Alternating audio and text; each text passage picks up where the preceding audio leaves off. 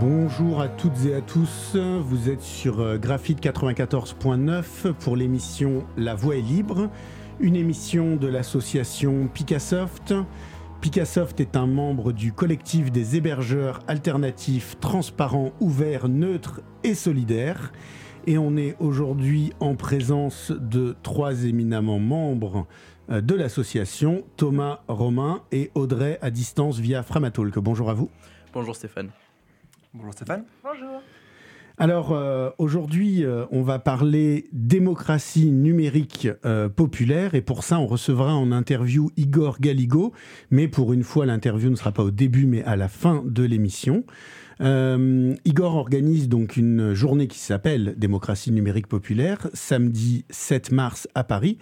Et euh, cette journée va réunir des chercheurs et des Gilets jaunes, des membres du mouvement des Gilets jaunes, pour discuter et réfléchir notamment de l'articulation entre les outils numériques et donc euh, les questions démocratiques. Pour nous introduire ce sujet, eh bien, je donne la main à Audrey. À toi, Audrey. Et ouais, alors pour essayer de comprendre les usages populaires qui se sont développés euh, pendant le, mouvement des Gilets jaunes, euh, on peut commencer par essayer de voir comment ça s'est produit euh, en réalité. Donc les Gilets jaunes au départ, pour s'organiser, pour se mobiliser, se regrouper, ils se sont surtout appuyés sur la plateforme Facebook. donc c'est passé par la création d'événements, de groupes, de pages, etc. Euh, et en effet, ça a amplifié leur visibilité. Il y a euh, un groupe euh, compteur officiel de Gilets jaunes, il y a des groupes principaux qui comptent voilà, 280 000, 190 000 Gilets jaunes. Donc ça leur a permis au départ de, de prendre une certaine ampleur. Après, euh, il y a une, une, certaine prise de conscience en fait de, plusieurs problèmes euh, liés à l'utilisation de Facebook. Euh, ce sont des problèmes qui ont euh, fragilisé, qui, continuent de fragiliser le mouvement au long terme. Euh, alors, on pense par exemple à la, clôture de certaines pages, de certains comptes sur Facebook. Euh, il y a aussi euh, la, collecte de données personnelles. Il y a une vraie prise de conscience là-dessus sur euh, la surveillance de, chaque militant. Hein. Donc, c'est Pouillou qui nous l'expliquait bien aussi dans une précédente émission. Il y a une surveillance sur, bah, bien sûr, le contenu relayé, les interactions, qui participe à quel événement, etc. Donc, il y a une, une prise de conscience sur ce point-là. Donc Audrey, euh, et puis après, euh, ce dont on a déjà parlé dans de précédentes émissions, euh, toute la problématique de, sélection, de priorisation des contenus avec l'algorithme de Facebook, etc. Et puis la valorisation de, contenus polémiques. Donc avec, avec tous ces inconvénients-là, en fait, on, voit que la visibilité, la, possibilité pour les Gilets jaunes de s'organiser, de se mobiliser, etc., dépend en fait de, des, conditions qui sont imposées par Facebook, des règles qui sont imposées par Facebook. Euh, et puis que c'est un problème après pour, euh, bah, pour l'émancipation des, Gilets jaunes, pour la, poursuite de leur mouvement selon leur, leur, leur propre intérêt. Quoi. Donc, euh, donc là, ce que l'on souhaite faire peut-être, c'est de comprendre quel est le, cœur du problème, quel est le, quels sont, voilà, quel est le, problème à l'origine de tout ça. est-ce que, est-ce que Romain, Thomas, vous voulez euh, nous, parler un petit peu de, de, ce que. Alors, relayer, c'était Pouillou qui nous avait euh, un petit peu bah, expliqué les, soucis liés à Facebook, à l'utilisation de Facebook, euh, lors d'une précédente émission. Est-ce que vous vous sentez de, de reprendre ça? Moi, ça, me semblait clair. En fait, ce que, tu nous as dit, euh, euh, Audrey, hein, c'est que donc Facebook, à l'origine, euh, c'est ce qui a permis au, mouvement de, générer. En tout cas, ça a été présenté comme ça. C'est certainement un peu plus complexe. et que on a, tu, as, tu, as, tu as soulevé un certain nombre de. De, de, de, problèmes qui sont apparus plutôt a posteriori ou qui apparaissent un petit peu chemin faisant et qui font qu'aujourd'hui, justement, mm. ça a du sens de s'interroger sur le lien entre les mouvements populaires et l'usage des outils numériques, notamment support, se supporter par, euh, par, euh, par les GAFAM. Euh, tu as fait deux, trois fois référence à Pouillou, alors tu t'adresses aux, pareil aux auditeurs qui, ont, qui écoutent toutes nos émissions. Pouillou, c'est un membre de Framasoft et il nous avait présenté l'outil Mobilisons. Tu Peut-être tu peux nous en dire deux, deux, deux trois mots? Oui, alors euh, l'outil Mobilisons, c'est vrai que c'est un, outil qui a été euh, conçu euh, pour proposer une alternative aux événements Facebook en premier. Hein. Donc c'est un, un, outil décentralisé qui, alors on va, on va parler un petit peu plus tard de, de cet outil-là, mais, mais c'est vraiment l'idée, c'est ça, c'est de permettre à toutes les personnes qui souhaitent s'organiser en événement de le faire sur une plateforme alternative à Facebook, avec bien sûr qui soit libre euh, et qui, euh, qui, qui, permettent euh, après aux, personnes de s'organiser selon les règles qu'elles définissent elles-mêmes et non pas en fonction des, des impératifs de Facebook. Et, et, voilà. Ouais. Donc ça, c'était ce que ce que Pouille nous avait présenté. Et puis et puis en effet, ça permet de d'accentuer de, sur la, la, dynamique de décentralisation, donc de, de ne pas donner euh, une vue panoptique de, la vue panoptique de, Facebook sur tout ce qui se passe, sur toutes les mobilisations citoyennes, euh, alors, euh, le, cœur euh, du, problème donc, que Pouillot avait, avait soulevé, puis ce dont on a parlé, c'était donc l'inégalité de pouvoir en fait hein, qui, qui émerge de tout cela. alors, on avait, on avait donc plusieurs points en fait qui, qui, caractérisaient cette inégalité-là.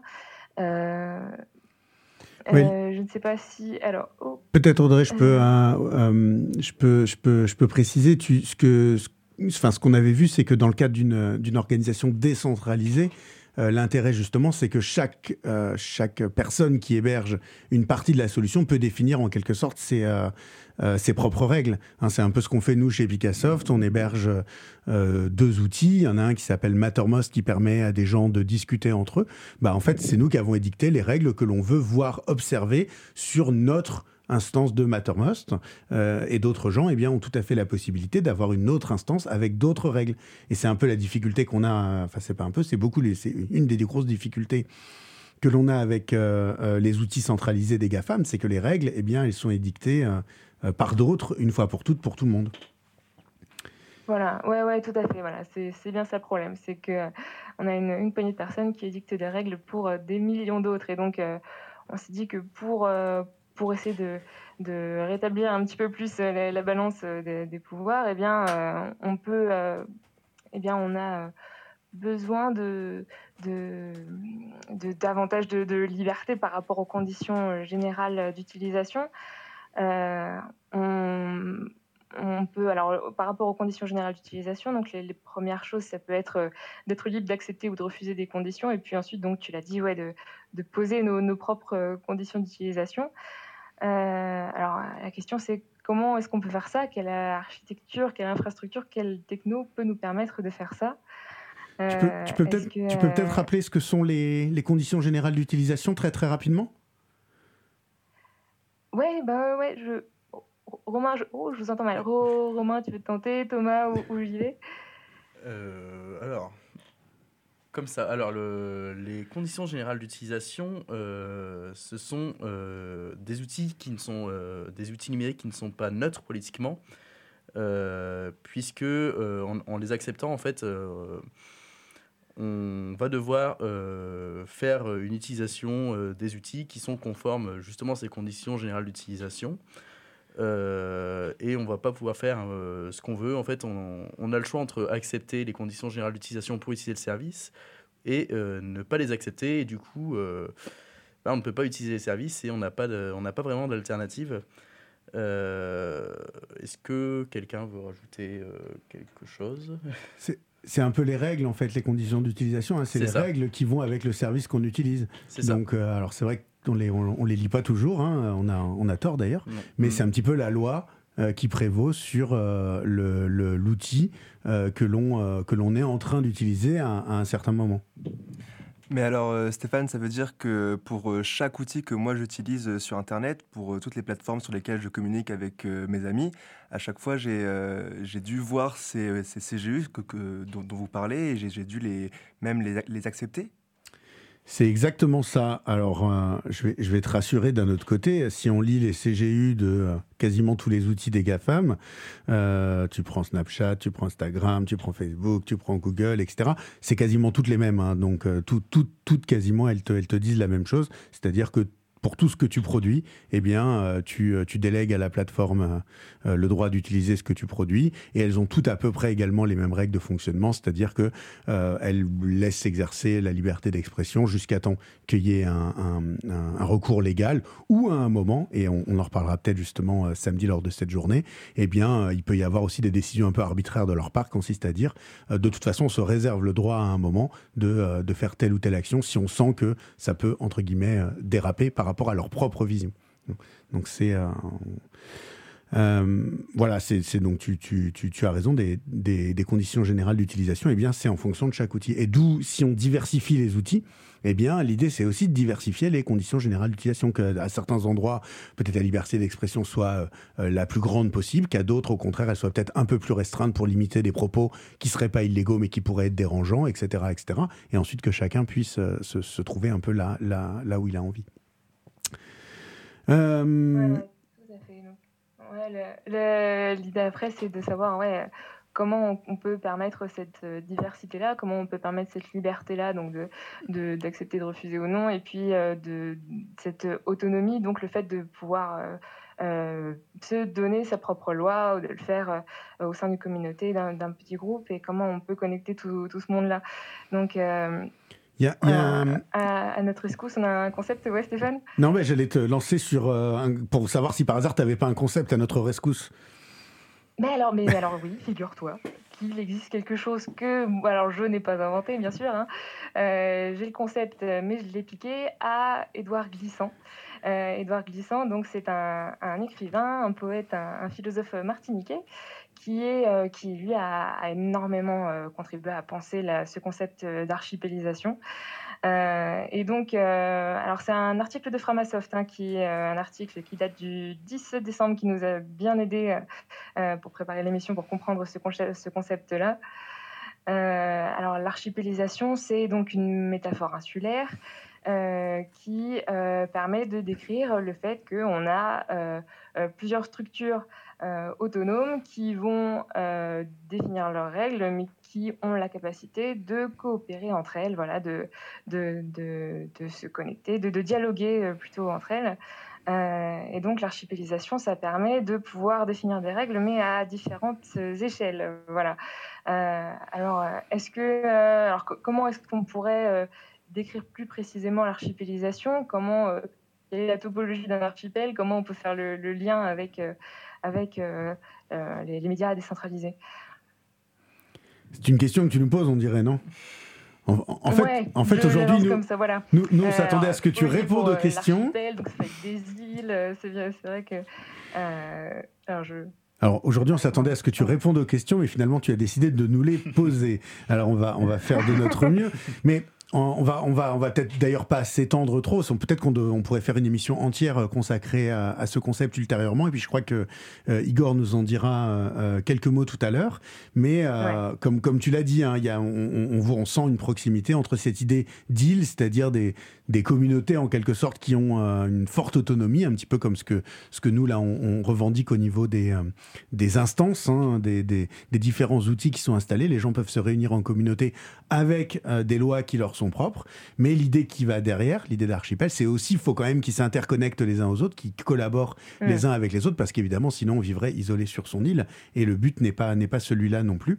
Euh, il faut aussi pouvoir se, fédérer, euh, s'organiser avec euh, d'autres personnes qui nous ressemblent ou qui nous ressemblent un petit peu moins.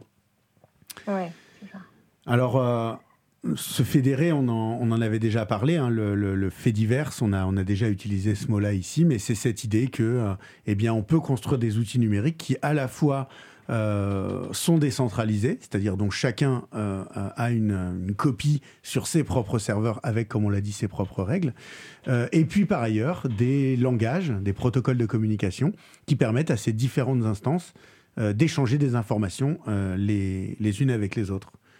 Alors, comme tu aimes bien poser des questions, moi aussi, je vais en, je vais en poser une. Est-ce qu'on est, a, on a une analogie qu'on prend souvent euh, pour, pour parler de décentralisation fédération, un outil de communication qu'on connaît tous et qui fonctionne comme ça? Alors aujourd'hui, c'est un quiz interne. On va voir si euh, vous, voyez à quoi je pense. Un, deux, trois. Eh bien, c'est le mail. C'est-à-dire que. Euh, ça compte pas, Audrey. Désolé, tu n'auras pas les points. Ah là là là J'arrive avec deux secondes. Comme on, comme on l'avait euh, euh, effectivement dit, hein, comme on est tous habitués à l'utiliser, eh bien quand vous utilisez un mail, vous utilisez un serveur euh, qui n'est pas le même pour tout le monde. Alors, surtout si vous n'avez pas un Gmail, euh, eh bien vous utilisez par exemple les serveurs de l'UTC, vous pouvez utiliser les serveurs de ProtonMail, vous pouvez utiliser les serveurs de votre entreprise, de votre opérateur, euh, de l'opérateur de votre box, etc., etc. Et euh, allez, deuxième question, euh, on est, on est, on a, on a- on a- on est en impro, ça se On voit. enchaîne. Euh, comment est-ce qu'on le voit que, euh, que, euh, que c'est décentralisé? Dans, dans l'adresse mail, je vous aide. C'est euh, derrière le, le arrobase, c'est euh, en fait, euh, ça indique le, serveur d'où vient le, message finalement. Exactement. C'est-à-dire que quand vous avez un compte sur Facebook, eh bien, vous avez, ou sur Twitter, vous avez un pseudo unique, unique au monde, parce qu'il n'y a qu'une instance. Donc voilà, c'est votre pseudo sur Twitter. Mais quand vous avez un compte à l'UTC, eh bien, vous avez votre login à l'UTC et ensuite il y a un utc.fr par exemple ou etu.utc.fr euh, qui détermine effectivement le serveur qui gère votre compte mail. Euh, eh bien, c'est la même chose sur les, euh, les réseaux sociaux décentralisés et fédérés. Par exemple, si vous ouvrez, si vous voulez un compte sur Mastodon, qui est un petit peu une sorte de, de- d'alternative à Twitter, eh bien, vous pouvez l'ouvrir par exemple sur le serveur de Framasoft qui s'appelle Framapiaf. Et dans ce cas-là, vous aurez votre pseudo, framapiaf.org, qui donnera donc votre, votre adresse complète. Et du coup, utiliser des outils fédérés, ce serait aussi simple qu'envoyer un mail. Et exactement, c'est aussi simple que d'envoyer des mails. Même sous certains aspects, c'est euh, c'est encore plus simple. Ah, on a dit pas mal de trucs. Ouais, Est-ce que. euh, Vas-y, Euh, vas-y, Audrey. Ouais, ouais, non, j'allais partir sur euh, justement les avantages de la décentralisation. Ouais, tu en as parlé un petit peu, mais c'est vrai, euh, c'est, euh, bah, il y a deux choses, quoi. L'autonomie, le fait que donc chacun puisse, euh, puisse définir ses, ses propres règles, ses règles d'administration, c'est voilà, c'est le, le fait que comme on a une diversité d'instances, et bien à ce moment-là, on peut donc choisir l'instance qui nous convient le plus en fonction de ses règles de vie. Euh, et puis si ça nous plaît pas, on peut partir sur une autre instance. Et donc ça, voilà, c'est ce qui nous permet une grande liberté de mouvement. Et puis, euh, et puis la décentralisation, ça permet aussi d'éviter les cas de censure et de contrôle de masse, parce qu'il est plus difficile de, contrôler une, myriade de- d'instances autonomes. Euh, après, donc tu as parlé de la fédération, du concept de fédération, Stéphane. Donc, et on a un gros concept qui se cache derrière ça. Est-ce que, est-ce que vous l'avez en tête, euh, le, euh, le- le- ce qui permet de, de fédérer tous les services et toutes les instances de, de- de- du fait divers Tu veux nous emmener sur l'interopérabilité, là, c'est ça? Ouais, celui-là, ouais, c'est ça. Euh, alors, euh, euh, nous, nous, en fait, en fait, tu ne vois pas hein, dans le studio, donc on va être obligé de, de faire un petit peu de communication à l'antenne. On en était plutôt à se dire qu'on était pas mal en timing, mais bon, puisque tu nous as lancé, on peut peut-être dire un petit mot Ah, sur l'interopérabilité, oui. Et puis ensuite peut-être euh, On pourra se faire une émission là-dessus. hein. t'inviter à. Ça nous fait déjà, on, on dirait Quentin. Euh, peut-être donc on peut se faire un petit mot sur euh, l'interopérabilité, euh, et puis ensuite te laisser euh, conclure sur la liberté avant euh, de rejoindre euh, Igor. Euh, l'interopérabilité, les informaticiens. Eh bien, ça, ça repose sur un, un langage, euh, un langage qui est unique pour pouvoir euh, communiquer, pour, pour, pour que les différentes instances puissent communiquer ensemble euh, et qu'elles puissent se comprendre. Euh, et euh, donc, ce, protocole de communication, c'est le protocole ActivityPub. Euh, et il permet euh, donc déjà entre instances d'un même service de pouvoir partager des informations, mais aussi de pouvoir intégrer des, des services d'autres logiciels à un autre logiciel qui utilise lui aussi ActivityPub. Euh, donc par exemple, on peut penser euh, à un cas qui, qui est pas mal, euh, les vidéos sur PeerTube. Donc déjà, entre les instances PeerTube, on peut retrouver des vidéos qui, qui ne se trouvent pas sur, sur notre instance à nous, mais sur l'instance de quelqu'un d'autre. Mais on peut aussi penser à l'intégration des commentaires, par exemple via Mastodon. Quelqu'un pourra commenter une vidéo PeerTube grâce, grâce à son logiciel Mastodon. Voilà. Alors euh, là, tu nous as donné effectivement un exemple euh, d'interopérabilité dans le cadre du fait divers à travers le protocole ActivityPub. D'une façon générale, l'interopérabilité, c'est la possibilité pour des, euh, euh, bah, pour des logiciels justement de communiquer. Et donc effectivement, comme tu l'as dit, pour ça, il faut qu'ils parlent des langages communs. Et un exemple de ces langages, euh, c'est ActivityPub. Et donc tout ça, euh, on l'a on l'a vu, permet donc à eh bien, à chaque île d'avoir ses propres technologies, ses propres règles, et néanmoins de communiquer avec les autres, d'échanger des informations avec les autres. Et donc, il y aurait un enjeu de liberté autour de ça, hein, Audrey? Ouais, bah ouais, on va terminer là-dessus. Hein.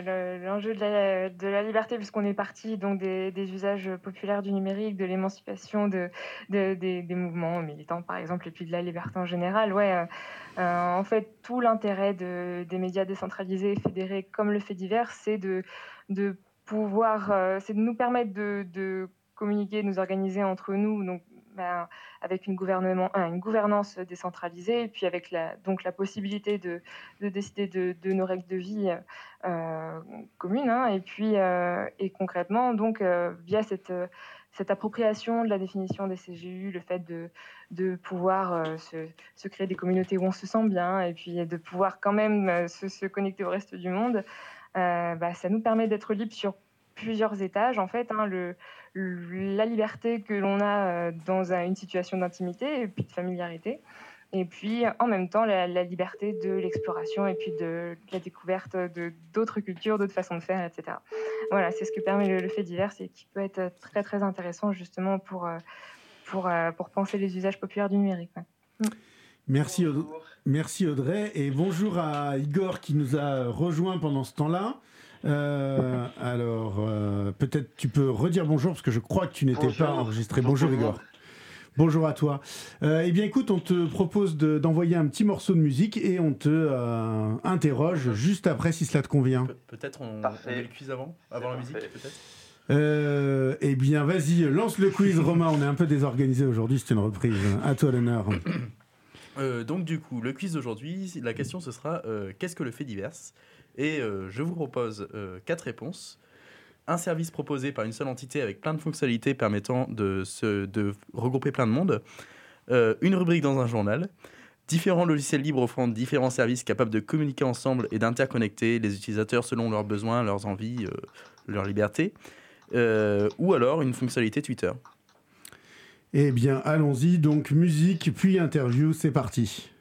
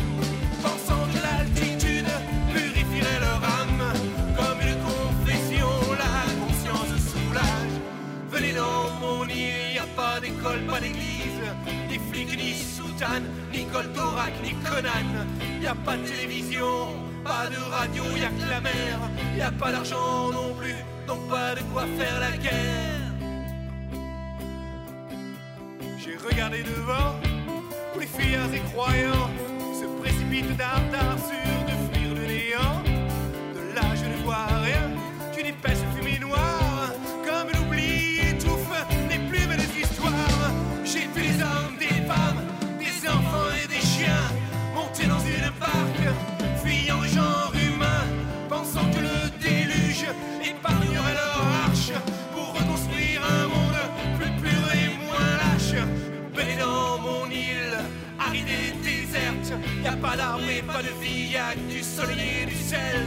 On n'a que ce que l'on mérite, le monde est si cruel. Le paradis n'est que dans la Bible, l'enfer est sur la terre. Venez dans mon île, y a pas de route, pas de ville, même pas de téléphone, pas de portable qui sonne. Y a pas de président, pas de roi, pas de chef militaire. Y a pas de pétrole non plus, donc pas de quoi faire la guerre. Venez dans mon île, y a pas d'école, pas d'église, ni flic, ni sultan, ni Coltorac, ni Conan. Y a pas de télévision, pas de radio, y a que la mer. Y a pas d'argent non plus, donc pas de quoi faire la guerre. Venez dans mon île, aridée, déserte. Y a pas d'arbre et pas de vie, y a que du soleil et du sel. On a que ce que l'on mérite, le monde est si cruel. Le paradis n'est que dans la Bible, l'enfer est sur la terre. Le paradis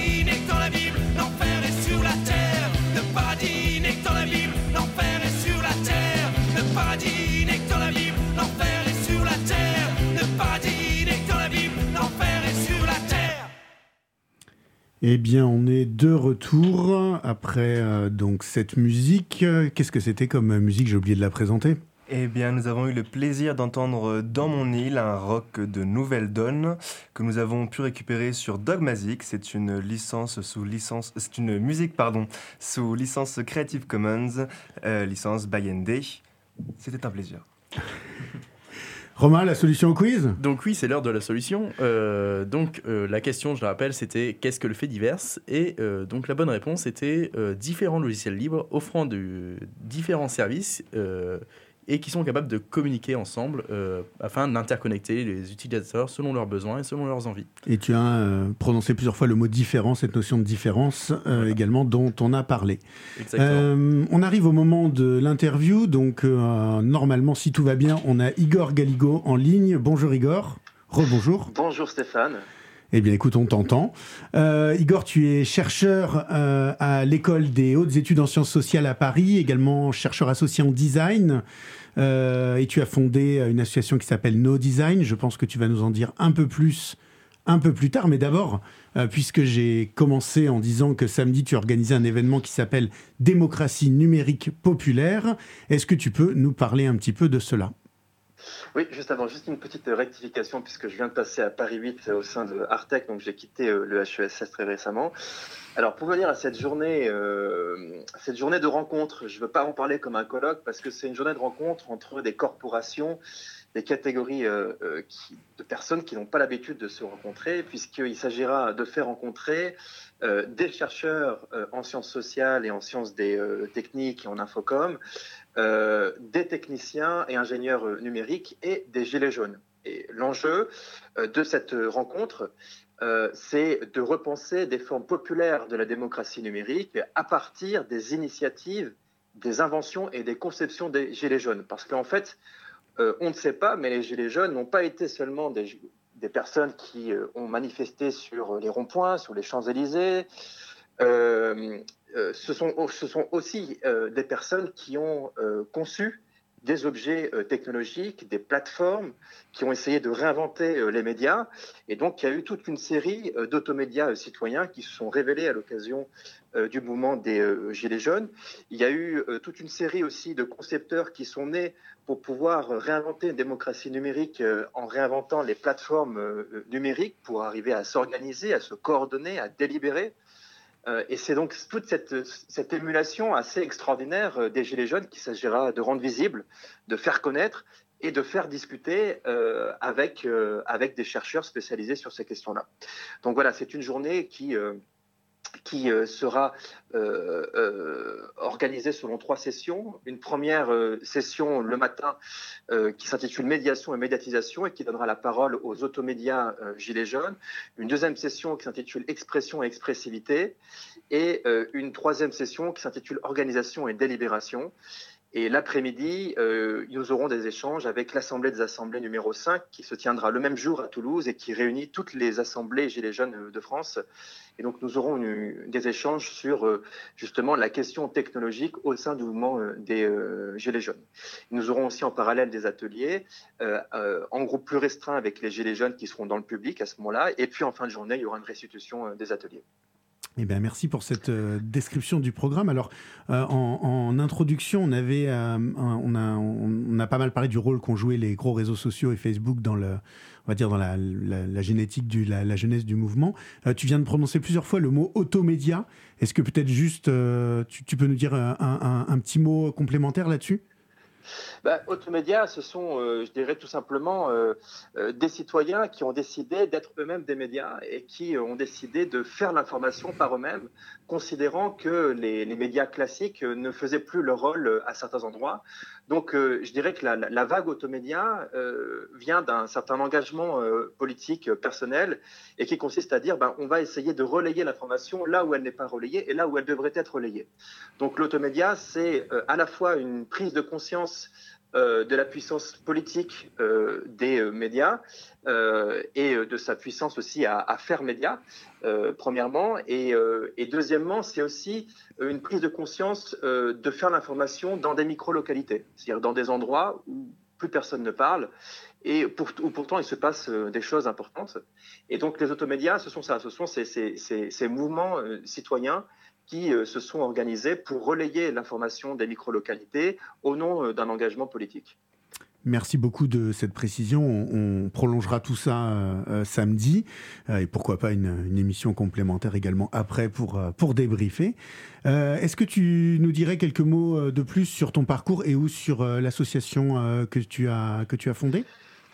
Alors, No Design, no Design c'est une, c'est une association, loi 1901, euh, qui essaye de faire rencontrer euh, des chercheurs euh, en sciences sociales et en sciences du design, sciences de l'infocom aussi, des responsables ou, acteurs politiques et je dirais des, des,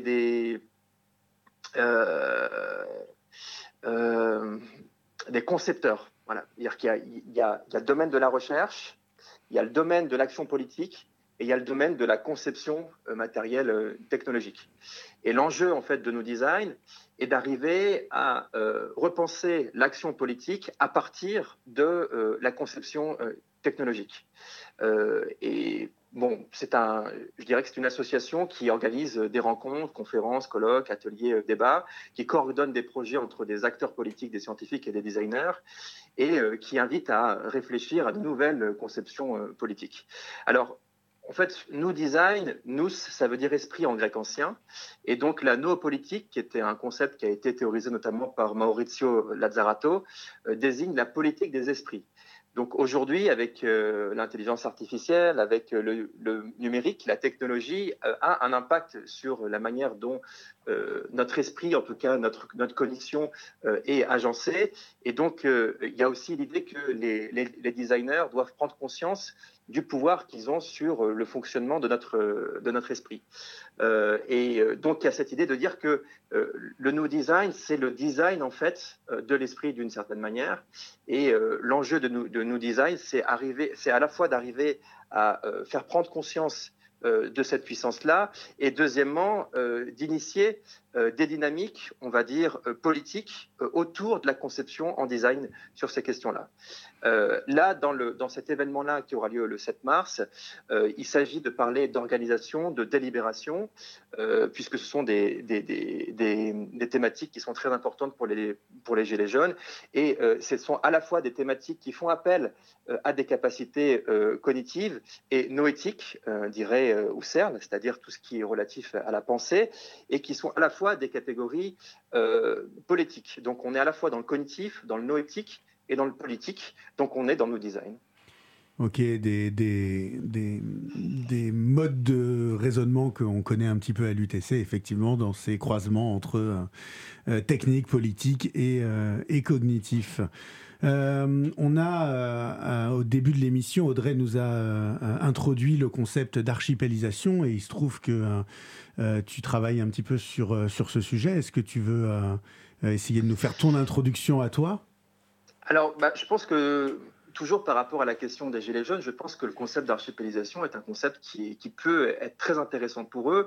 Encore une fois, l'enjeu de cette rencontre, c'est de voir comment euh, des initiatives au sein des Gilets jaunes peuvent être nourries par des réflexions qui ont été menées par des chercheurs. Donc il y a aujourd'hui un grand renouveau du concept d'archipel et d'archipélisation dans le monde euh, à la fois poétique, dans le monde politique, mais aussi dans le monde de la conception euh, numérique. On le voit chez Framasoft, par exemple. Et il se trouve qu'au même moment, il y a une vague très forte euh, de dynamique euh, pour l'horizontalité au sein du mouvement des Gilets jaunes qui vient de l'anarchisme, qui vient du communalisme. Et donc l'enjeu de cette rencontre-là, le 7 mars, sera de dire bah, comment est-ce que aujourd'hui ces dynamiques au sein de la conception numérique, au sein, je dirais, du logiciel libre, de l'archipélisation, peuvent rencontrer des dynamiques politiques au sein des milieux populaires qui refusent toute forme d'organisation politique verticale, pyramidale. Et donc là, il y a une rencontre à produire. Et le 7 mars, j'espère que ce sera cette rencontre-là qui, qui, euh, euh, aura lieu. Pourquoi est-ce que je parle de ça Plus particulièrement? Parce que euh, les Gilets jaunes fonctionnent comme des archipels au sein du territoire français. Ça veut dire qu'ils sont relayés sous des formes un peu particulières. Entre eux, il y a la commune de Commercy, il y a la commune de Toulouse, il y a la commune d'Isère. et donc, ils sont dans des, dans des modes, en fait, de liaison qui sont un petit peu particulières. Et je pense que le concept d'archipélisation permet à la fois de penser cette, cette liaison et cette autonomie, en fait, de chaque archipel, je dirais, de chaque commune de Gilets jaunes. Euh, et aujourd'hui, ils sont en demande euh, de penser en fait euh, ces relations-là sous un mode politique qui leur permettrait à la fois de se coordonner, mais sans que les uns et les autres puissent avoir, je dirais, un pouvoir sur un archipel ou sur un autre. Donc il y a, y a quelque chose au niveau de l'organisation des Gilets jaunes à penser en ce moment sur, le, le, territoire français. Et je pense que le concept d'archipel peut être un concept qui va venir nourrir leur réflexion dessus. Eh bien, écoute, merci beaucoup de, ces présentations super claires et effectivement, euh, je crois que ça nous donne envie d'aller croiser euh, euh, ces questions politiques actuelles, les questions technologiques que nous on a on a l'habitude de présenter ici autour de la décentralisation et de la fédération. je pense que la rencontre sera très féconde. Peut-être juste en, nous, nous, rappeler le lieu du rendez-vous et le, moyen de s'y rendre. On, on relaiera le, le lien sur le site euh, donc euh, de Picassoft, picassoft.net, mais peut-être que tu peux le rappeler rapidement à l'antenne. Bien sûr, donc euh, le lieu c'est la Maison des sciences de l'homme Paris Nord, c'est Métron Front Populaire justement. ligne 12, c'est le terminus de la, de la ligne 12, c'est à la jonction entre Saint-Denis et Aubervilliers, de 9h30 à 19h30 le samedi 7 mars. Euh, voilà, donc on vous attend euh, nombreux. Sachez aussi que l'événement sera euh, retransmis par la chaîne Quartier Général, par Aude Lancelin. Donc il y aura l'équipe du studio de Quartier Général qui sera là pour filmer tout ce qu'on dira, tout ce qui se passera. Merci beaucoup à toi Igor. Merci, à merci à Thomas, Romain et Audrey. Et on se dit à la prochaine fois. On essaie la semaine prochaine. À très bientôt. Au revoir. Au revoir. Merci à vous. Au revoir. Au revoir.